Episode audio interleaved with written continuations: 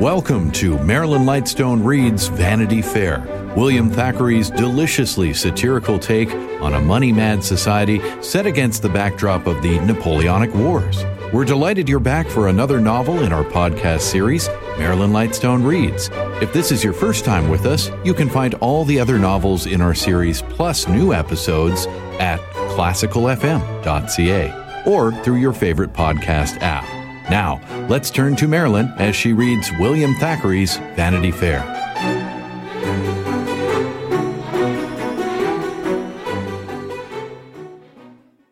Chapter 50 contains a vulgar incident. Let us leave these genteel heights and drop down upon the lowly house of John Sedley at Brompton. Here, too, in this humble tenement live care, distrust, and dismay. Mrs. Clapp in the kitchen is grumbling to her husband about the rent and urging him to rebel against his old friend and lodger. Mrs. Sedley has ceased to visit her landlady in the lower regions, being able to patronize Mrs. Clapp no longer.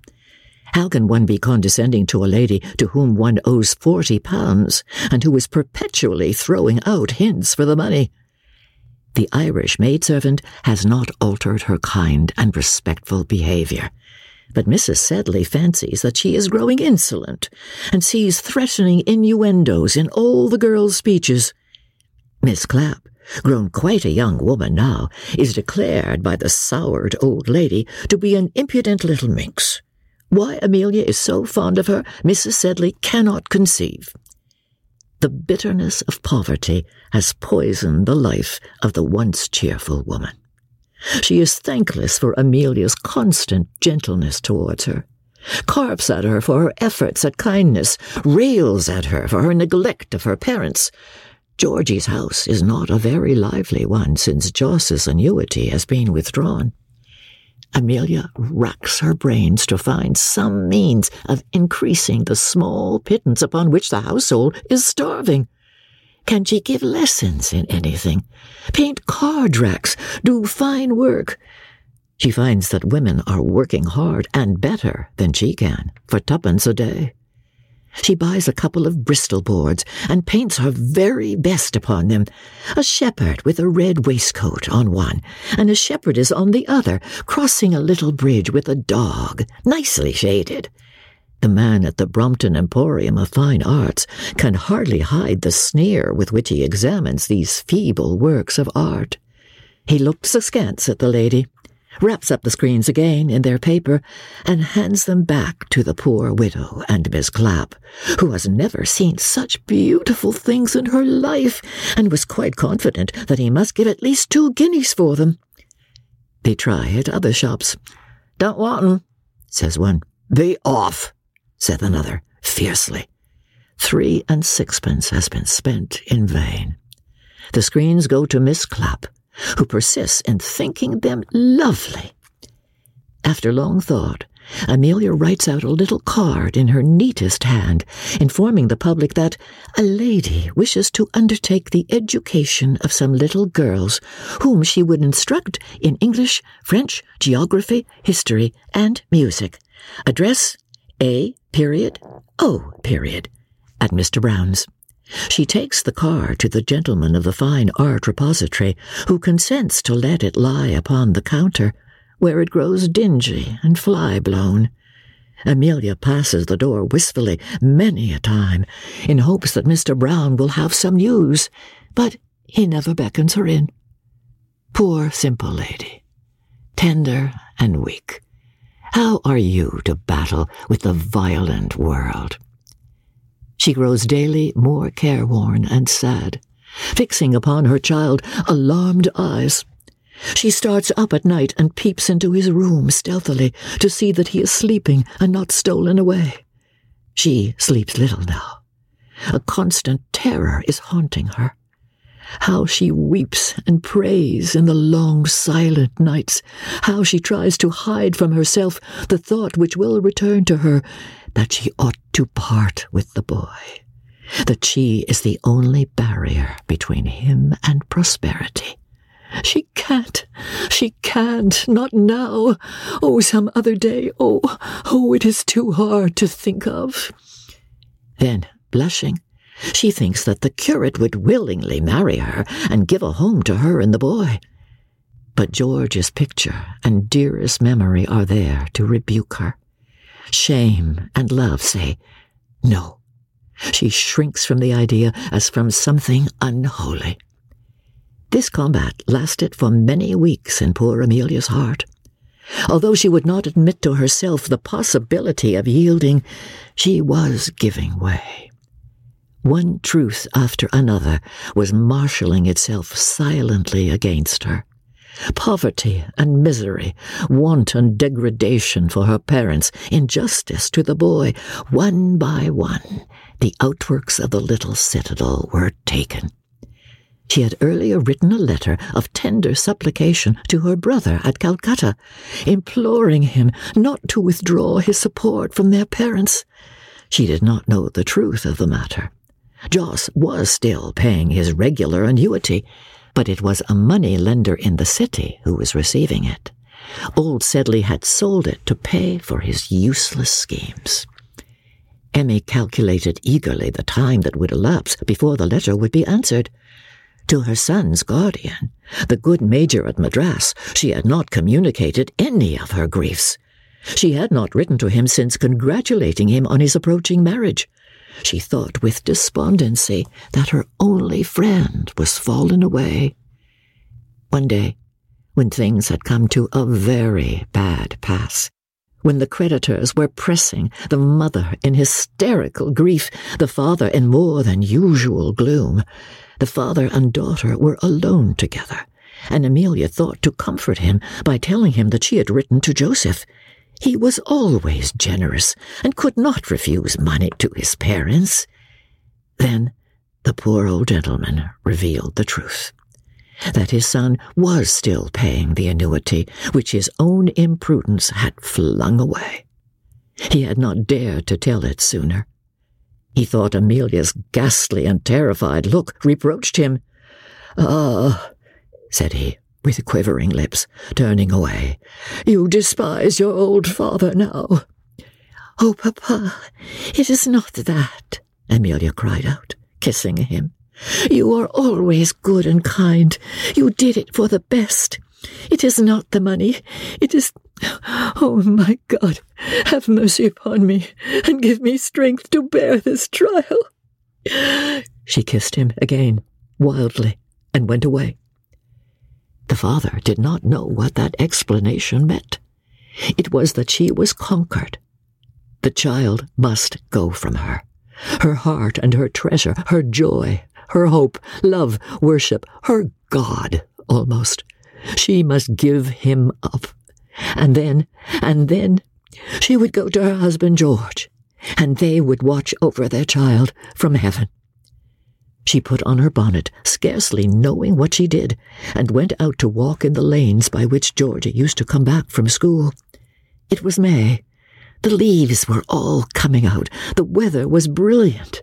The boy came running up to her, flushed with health, singing with his bundle of schoolbooks. Both her arms were round him. No, no. It was impossible. They could not part. What is the matter, mother? said he. You look very pale. Oh, nothing, my child, she said, and stooped down and kissed him. That night, Amelia made the boy read the story of Samuel to her from the Bible, and how Hannah, his mother, brought him to Eli, the high priest, to minister before the Lord. And he read the song of gratitude which Hannah sang, and how she made Samuel a little coat, and brought it to him from year to year when she came up to offer the annual sacrifice. And then, in her sweet, simple way, George's mother explained this affecting story.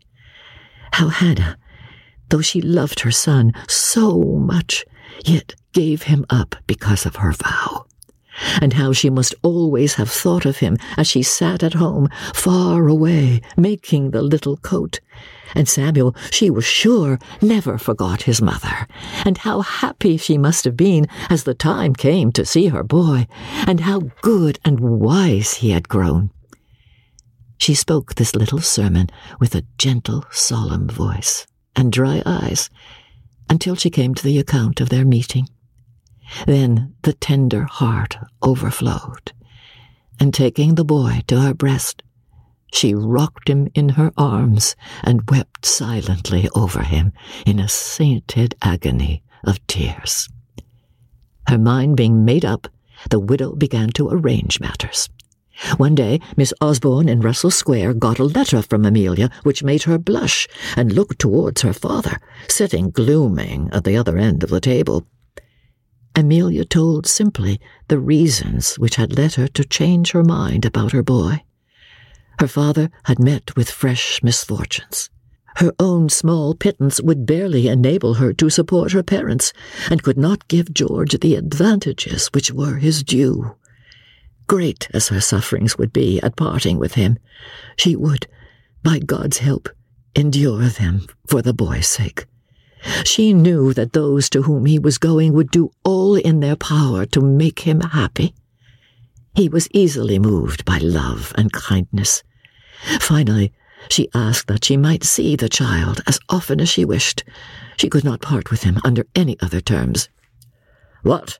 Mrs. Pride has come down, has she? Old Osborne said, when with a tremulous, eager voice Miss Osborne read him the letter. Starve out, eh? I knew she would. He tried to read his paper as usual, but he chuckled and swore to himself behind the sheet. At last he flung it down and, scowling at his daughter as usual, went into his study. Returning with a key, he flung it to Miss Osborne.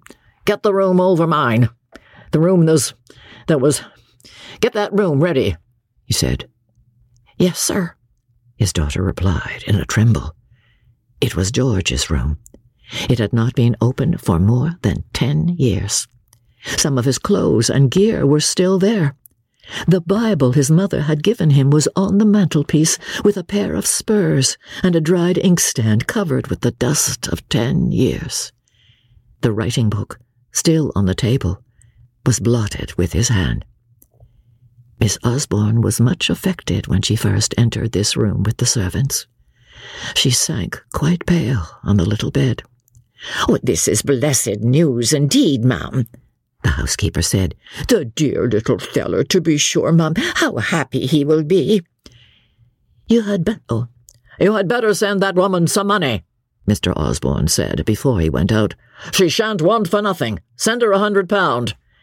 And I'll go and see her tomorrow? Miss Osborne asked. Well, that's your lookout. She don't come in here, mind.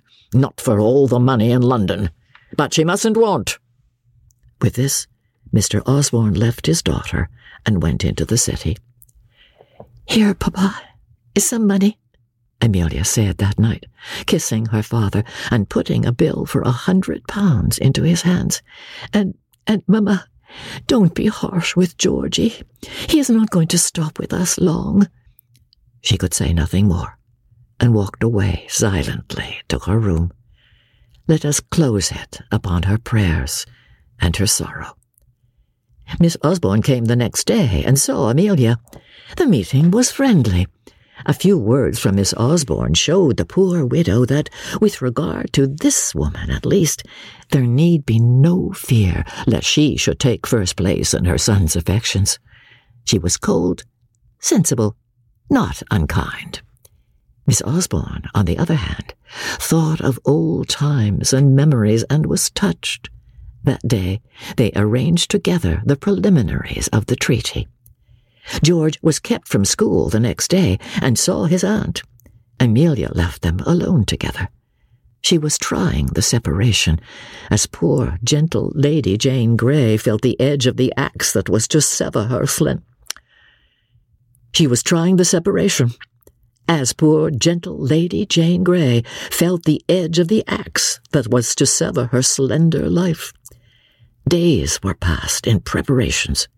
The widow broke the matter to Georgie with great caution, but he was rather elated than otherwise. and the poor woman turned sadly away. He bragged about the news to the boys at school, told them how he was going to live with his rich grandpapa and have a carriage and a pony and go to a much finer school. The boy was the image of his father, as his fond mother would say. At last, the day came. The carriage drove up. George was in his new suit, for which the tailor had come previously to measure him. He had sprung up early and put on the new clothes while his mother was lying in speechless grief. She had purchased little stores for the boy's use, marking his books and linen, talking with him and preparing him for the change. So that he had change. What cared he? He was longing for it. He would come and see his mamma often, often on the pony. He would come and fetch her in the carriage, and they would drive in the park, and she should have everything she wanted. The poor mother had to content herself with these selfish demonstrations of attachment, and tried to convince herself how sincerely her son loved her. He must love her. All children were anxious for novelty. Her child must have his enjoyments in the world. By her own selfishness, she had denied him rights and pleasures until now. I know few things more affecting than that timorous self debasement of a woman. How she confesses that it is she and not the man who is guilty. How she takes all the faults on her side. It is those who injure women who get the most kindness from them. They are born timid and tyrants, and maltreat those who are humblest before them. So, poor Amelia had been getting ready in silent misery for her son's departure, while George stood by, watching her arrangements without the least concern. Tears had fallen into his boxes. Old toys, relics, treasures had been hoarded away for him and packed with care, and of all these things the boy took no note. The child goes away smiling as the mother breaks her heart. Oh, by heavens, it is pitiful. The futile love of women for children in Vanity Fair. The great event of Amelia's life is consummated. No angel has intervened. The child is sacrificed, and the widow is quite alone. The boy comes to see her often, to be sure, he rides on a pony with the coachman behind him, to the delight of his old grandfather Sedley, who walks proudly by his side. She sees him, but he is not her boy any more. He rides to see the boys at the little school, to show off his new wealth and splendor. In two days he has adopted a slightly imperious and patronizing air. He was born to command, his mother thinks, as his father was. It is fine weather now. On evenings of the days when he does not come, she takes a long walk into London. Yes, to Russell Square, and rests by the railings opposite Mr. Osborne's house. It is pleasant and cool. She can look up and see the drawing room windows illuminated. She knows where Georgie sleeps, he has told her. She prays as the light goes out and walks home silent. She is very tired when she comes home. Perhaps she will sleep the better for that long, weary walk, and she may dream about Georgie. One Sunday, she was walking in Russell Square, some distance from Mr. Osborne's house, when all the bells of Sabbath were ringing, and George and his aunt came out to go to church. A little sweep asked for charity, and the footman tried to drive him away, but Georgie stopped and gave him money. May God's blessings be on the boy. Emmy ran round the square, and coming up to the sweep, gave him her mite too. Then she followed the bells until she came to the foundling church, into which she went. There she sat, where she could see the head of the boy under his father's tombstone. Many fresh children's voices rose up and sang, and little Georgie's soul thrilled with delight at the glorious hymns. His mother could not see him for a while, through the mist of tears that dimmed her eyes. Chapter 51 in which a charade is acted which may or may not puzzle the reader. After Becky's appearance at my Lord Steyne's select parties, some of the very greatest doors in London were opened to her. Dear brethren, let us tremble before these august portals. I fancy them guarded by footmen with flaming silver forks, with which they prong all those who have not the right to enter. They say the honest newspaper fellow who sits in the hall and takes down the names of the great ones who are admitted dies after a little time. He can't survive the glare of fashion long. It scorches him up. Ladies, are you aware that the great Pitt lived in Baker Street? What would not your grandmothers have given to be asked to Lady Hester's parties in that now decayed mansion? It is all vanity, to be sure, but who will not own to liking a little of it? So let us make the best of Becky's aristocratic pleasures, for these, like all other mortal delights, were but short lived. The upshot of her visit to Lord Steyne was that His Highness the Prince of Peterwarden complimented Mrs. Crawley in Hyde Park with a salute of the hat. She and her husband were invited to one of the prince's small parties at Levant House, where she sang after dinner. The Marquis of Steyne was present, paternally watching over the progress of his pupil. At Levant House, Becky met one of the finest gentlemen and greatest ministers that Europe has produced, the Duc de la Jabotiere, then ambassador from the most Christian king, and later minister to that monarch. I declare, I swell with pride as I write these names, and think in what brilliant company my dear Becky was moving. She became a constant guest at the French embassy, where no party was considered complete without the charming Madame Rawdon Crawley. Monsieur de Truffigny and Champignac, both attachés of the embassy, were smitten by the charms of the fair colonel's wife. However, I doubt if Becky would have selected either of these young men as a person on whom to bestow her special regard. They ran her messages, bought her gloves and flowers, went into debt for opera boxes for her, and made themselves amiable in a thousand ways. To the amusement of Becky and my Lord Steyne, she would mimic one or other to his face, and compliment him on his advance in the English language with a gravity which never failed to tickle the sardonic old Marquis.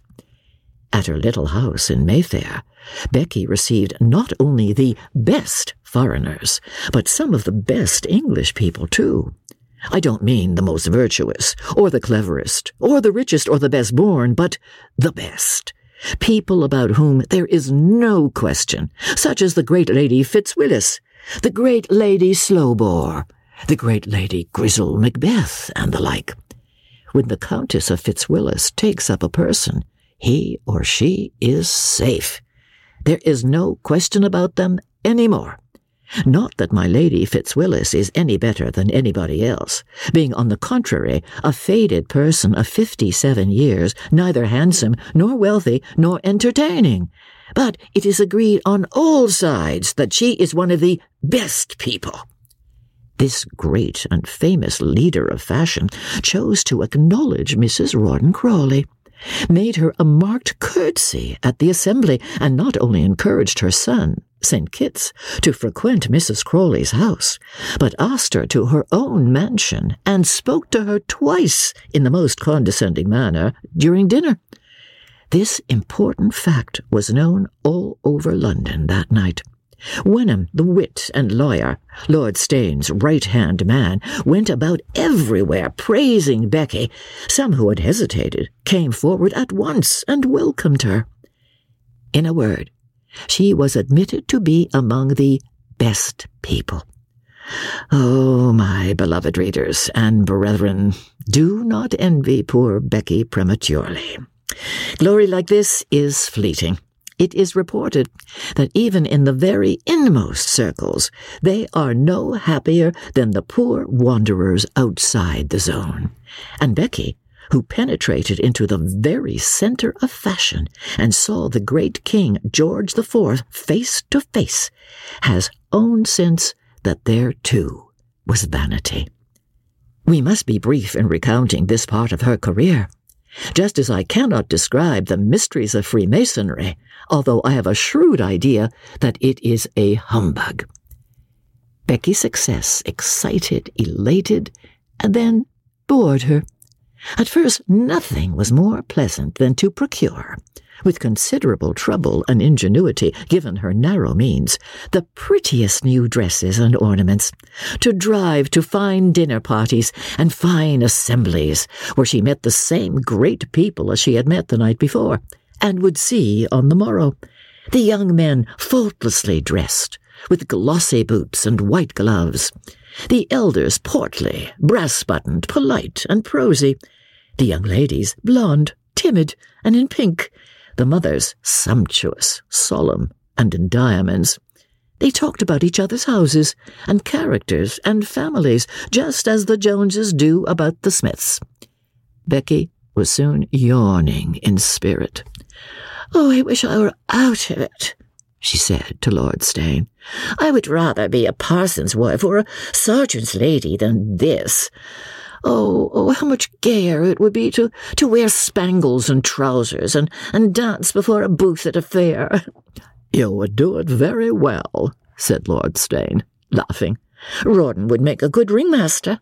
He is large and of a military figure. I remember, Becky continued, pensively. My father took me to see a show at Brook Green Fair when I was a child, and when we came home, I made myself a pair of stilts and danced in the studio. I should have liked to see that, said Lord Steyne. I should like to do it now, said Becky. How the ladies would stare. oh, hush. There is Pasta beginning to sing. Becky always made a point of being polite to the professional ladies and gentlemen at these parties, of following them into the corners where they sat in silence, and shaking hands with them, and smiling in the view of everybody. She was an artist herself, she said very truly, with a frankness and humility which provoked or disarmed or amused lookers on, as the case may be. How cool that woman is, said one.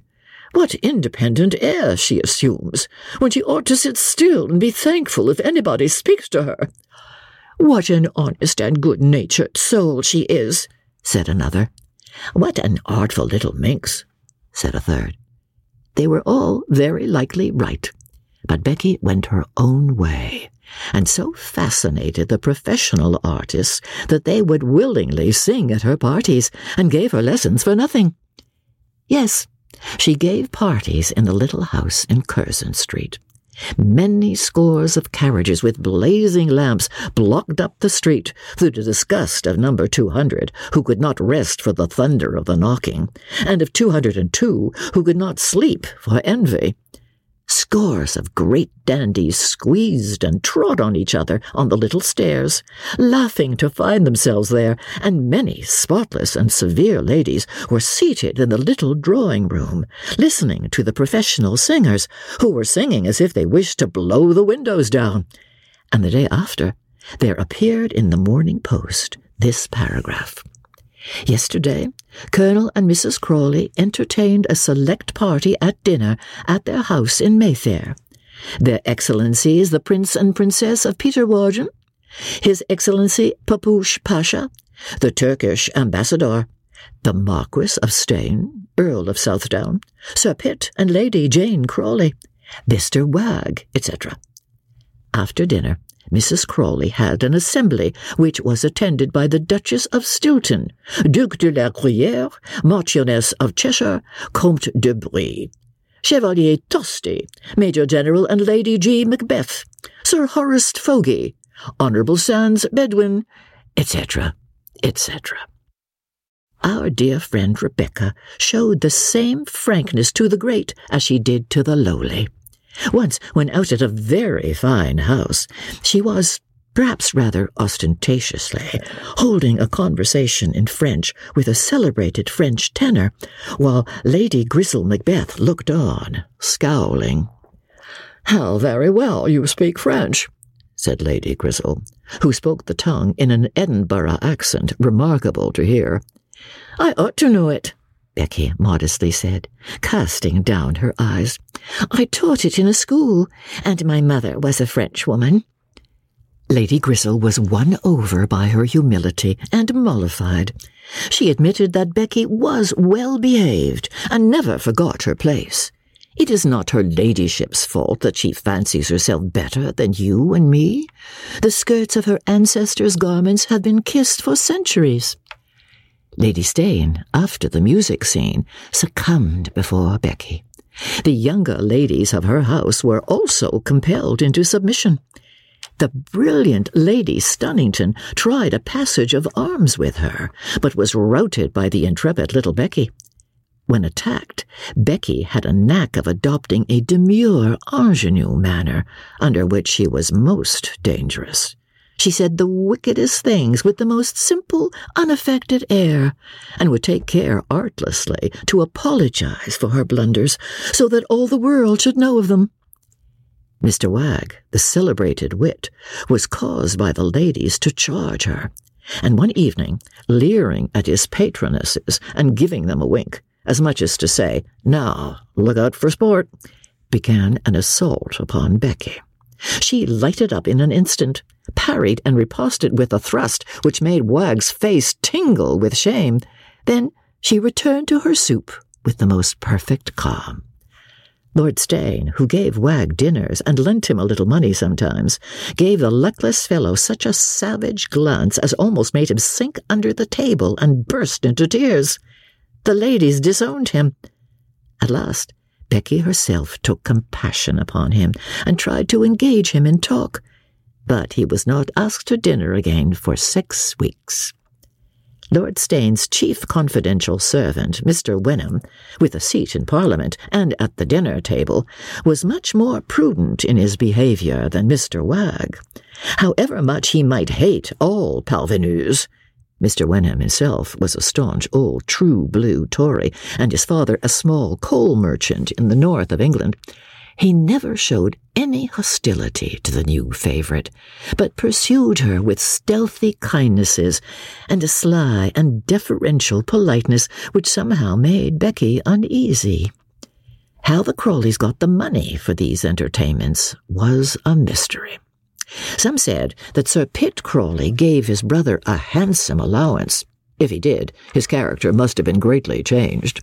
Others hinted that Becky begged money from her husband's friends, going to them in tears, falling on her knees, and declaring that the whole family must go to jail unless such and such a bill could be paid. Lord Southdown, it was said, had been induced to give many hundreds in this way. People declared that she took money from simple persons under pretense of getting them government appointments. Who knows what stories were told of our innocent friend? Certainly, if she had had all the money which she was said to have begged or borrowed, she might have been honest for life. Whereas, but this comes too soon.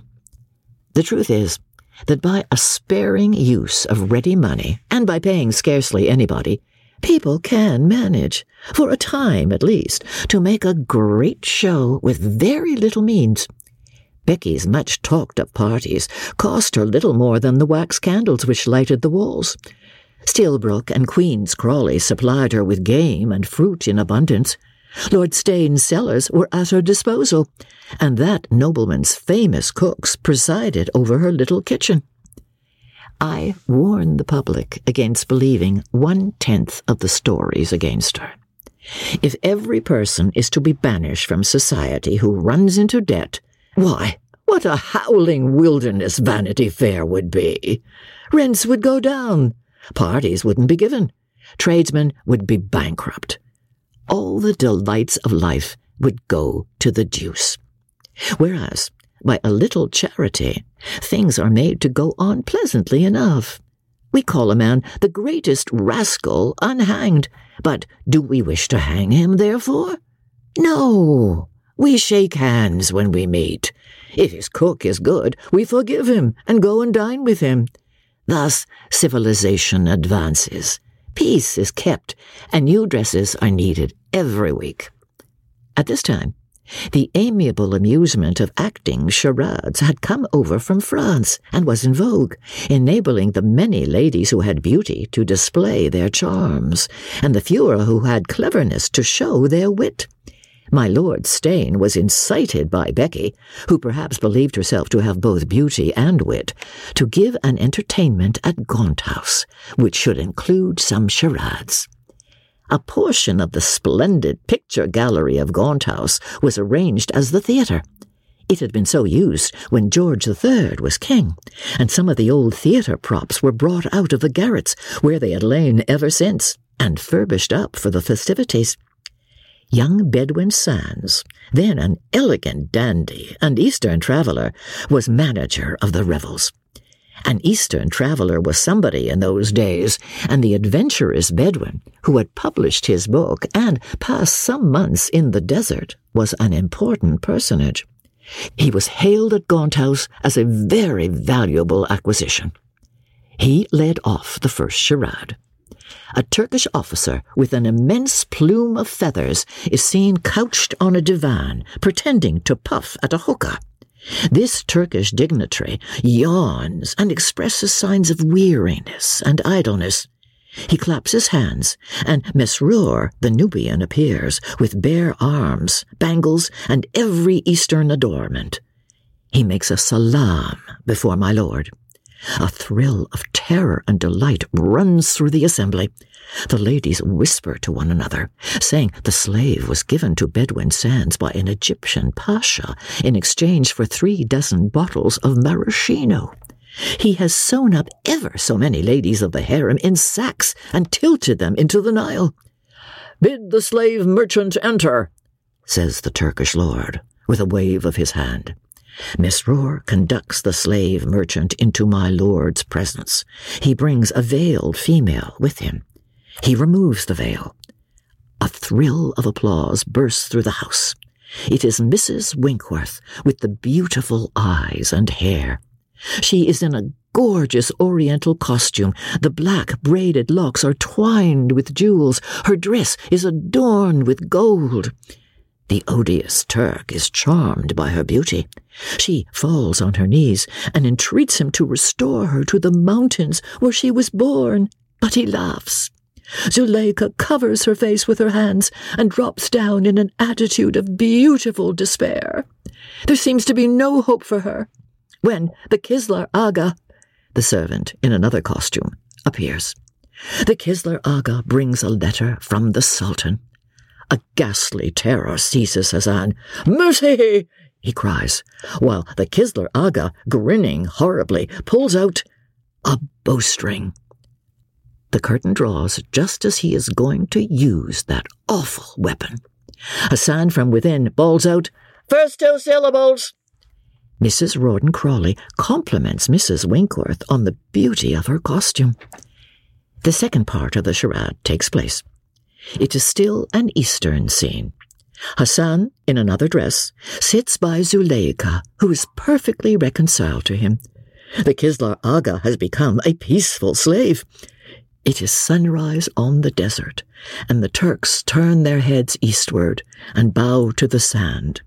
As there are no dromedaries at hand, the band facetiously plays The Camels Are Coming, an enormous Egyptian head representing the ancient king Memnon sings a comic song composed by Mr. Wagg.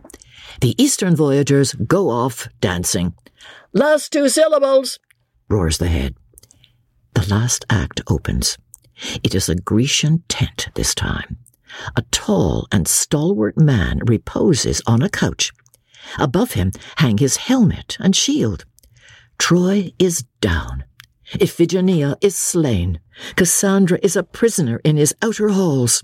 This king of men, it is Colonel Crawley, is asleep in his chamber at Argos. A lamp casts his shadow flickering on the wall. The band plays the awful music of Don Juan.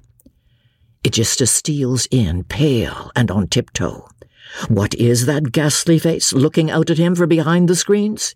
He raises his dagger but he cannot strike the noble slumbering chieftain. Clytemnestra glides swiftly into the room like an apparition. Her arms are bare and white, her tawny hair floats down her shoulders, her face is deadly pale, and her eyes are lighted up with a smile so ghastly that onlookers quake. A tremor runs through the room. Good God, somebody says. It's Mrs. Rawdon Crawley. Scornfully, she snatches the dagger out of Aegisthus's hand and advances to the bed. You see it shining over her head, and then the lamp goes out, and all is dark. The darkness and the scene frighten people. Rebecca performed with such ghastly truth that the spectators were all dumb until the lamps blazed out again, when everybody began to shout applause. Bravo! Old Steyne's strident voice was heard roaring. By God, she'll do it too, he said. The house echoed with cries of Clytemnestra! Clytemnestra! Agamemnon, the answer to the charade, would not come forward in his tunic, but stood in the background. Mr. Bedwin Sands led on Zuleika and Clytemnestra. A great personage insisted on being presented to Becky. Run him through, Marry somebody else, eh? said His Royal Highness. Mrs. Okay. Mrs. Rawdon Crawley was quite killing in the part, said Lord Steyne. Becky laughed, gay and saucy looking, and swept a pretty little curtsy. Servants brought in salvers covered with dainties, and the performers disappeared to get ready for the second tableau. The three syllables of this charade were to be depicted in pantomime in this way. First syllable, Colonel Rawdon Crawley, in a slouched hat and a greatcoat and carrying a lantern, passed across the stage, bawling out, as if warning the inhabitants of the hour. In the lower window are seen two bagmen playing cribbage and yawning. The Honourable G. Ringwood enters, playing the boots, and takes their footwear, and presently a chambermaid, the Right Honourable Lord Southdown, with two candlesticks and a warming pan. She ascends to the upper apartment and warms the bed. She uses the warming pan as a weapon with which she wards off the attention of the bagmen. She exits. They put on their nightcaps and pull down the blinds. Boots closes the shutters of the ground floor chamber. You hear him bolting the door. All the lights go out. Second syllable. The lamps are suddenly lighted up. It is the same scene. On the wall, you behold a sign on which the Steyne arms are painted. Bells are ringing. In the lower apartment, you see a man give a long slip of paper to another, who shakes his fist and threatens. Ostler, bring round my gig, cries another at the door. He chucks chambermaid, Lord Southdown, under the chin. Crack, crack go the whips. Landlord, chambermaid, waiter rush to the door. But just as some distinguished guest is arriving, the curtains close, and a voice cries out, Second syllable! I think it must be hotel, says Captain Grigg of the Life Guards. There is a general laugh. He is not very far from the mark. While the third syllable is in preparation, the band begins a nautical medley. Some maritime event is about to take place. The curtain draws aside. Now, gents, for the shore! A voice exclaims. People are taking leave of each other. They point anxiously as if towards the clouds and nod their heads in fear. Lady screams. Lord Southdown sits down and clings to some ropes. It is evidently a ship. The captain, Colonel Crawley, with a cocked hat and a telescope, comes in holding his hat on his head and looks out. His coat tails fly about as if in the wind. When he leaves go of his hat to use his telescope, his hat flies off, to immense applause. The music rises.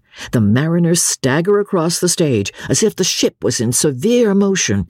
The steward, the Honorable G. Ringwood, passes reeling by, holding six basins.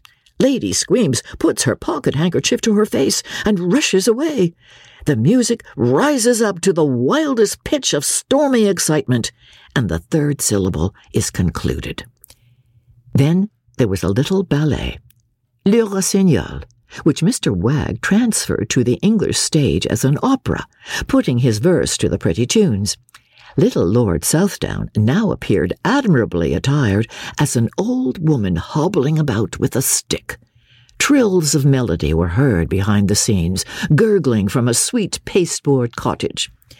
Philomel! Philomel! cries the old woman, and Philomel comes out. More applause. It is Mrs. Rawdon Crawley, ravishing in powder and patches. She frisks about the stage with the innocence of theatrical youth. Mamma says, White child, you are always laughing and singing. At which she sings a sweet ditty called The Rose Upon My Balcony. During this, her mamma, with large whiskers under her cap, seems very anxious to show her maternal affection by embracing the innocent daughter, to loud laughter from the audience. At the end, the whole house was unanimous for an encore, and applause and bouquets were showered upon the charade solution, the nightingale. Lord Steyne's voice was the loudest of all. Becky took the flowers which he threw to her and pressed them to her heart with a comical air. Lord Steyne was frantic with delight. So were his guests. Where was the beautiful black-eyed houri whose appearance in the first charade had caused such pleasure? She was twice as handsome as Becky, but Becky's brilliancy had eclipsed her. People agreed that if she had been an actress, none on the stage could have surpassed her. She had reached her culmination. Her voice rose, trilling over the storm of applause, and soared as high and joyful as her triumph. There was a ball afterwards, and everybody pressed round Becky. The royal personage declared with an oath that she was perfection. Little Becky's soul swelled with pride and delight. She saw fortune, fame, fashion before her. Lord Steyne was her slave, followed her everywhere, scarcely spoke to anyone else, and paid her the most marked compliments. Monsieur le Duc de la Jabotière's attaché pronounced that Madame Crawley was worthy to have figured at Versailles.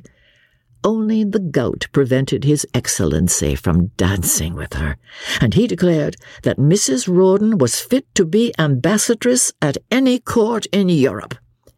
Then she danced a waltz with Monsieur de Klingenspohr, the Prince of Peterwarden's cousin. The delighted prince insisted upon taking a turn with the charming creature, and twirled round the ballroom with her until he was out of breath.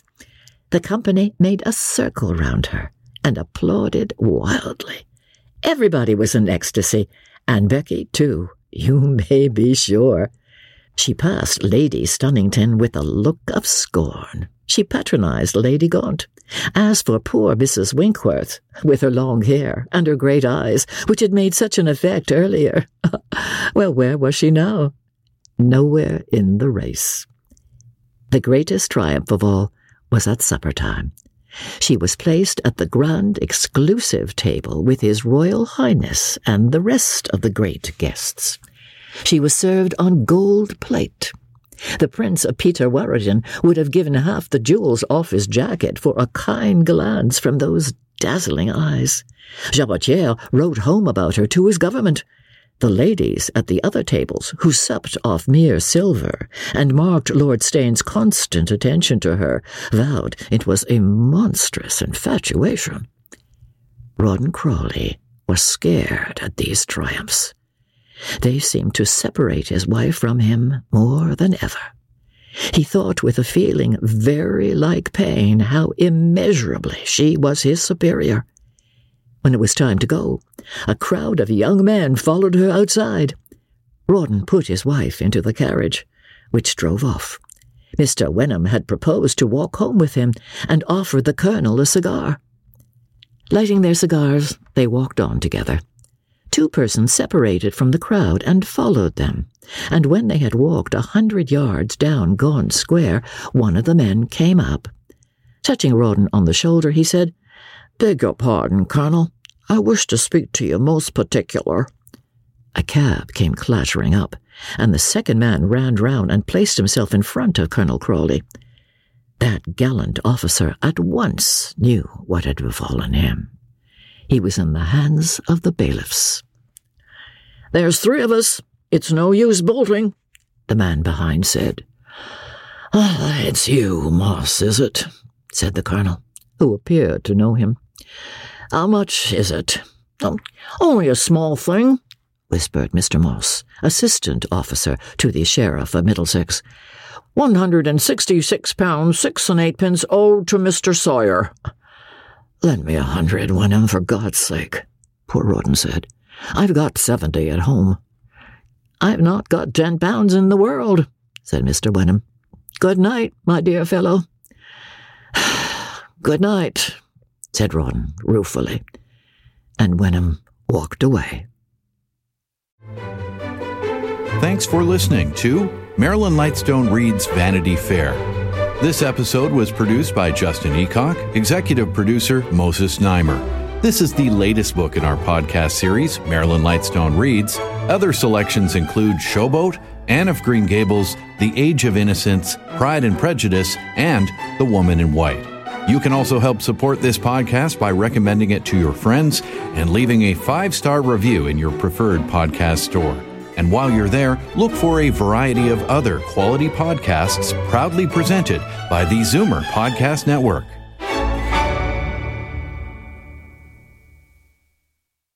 This podcast is proudly produced and presented by the Zoomer Podcast Network, home of great podcasts like Marilyn Lightstone Reads. Idea City on the Air, and The Garden Show.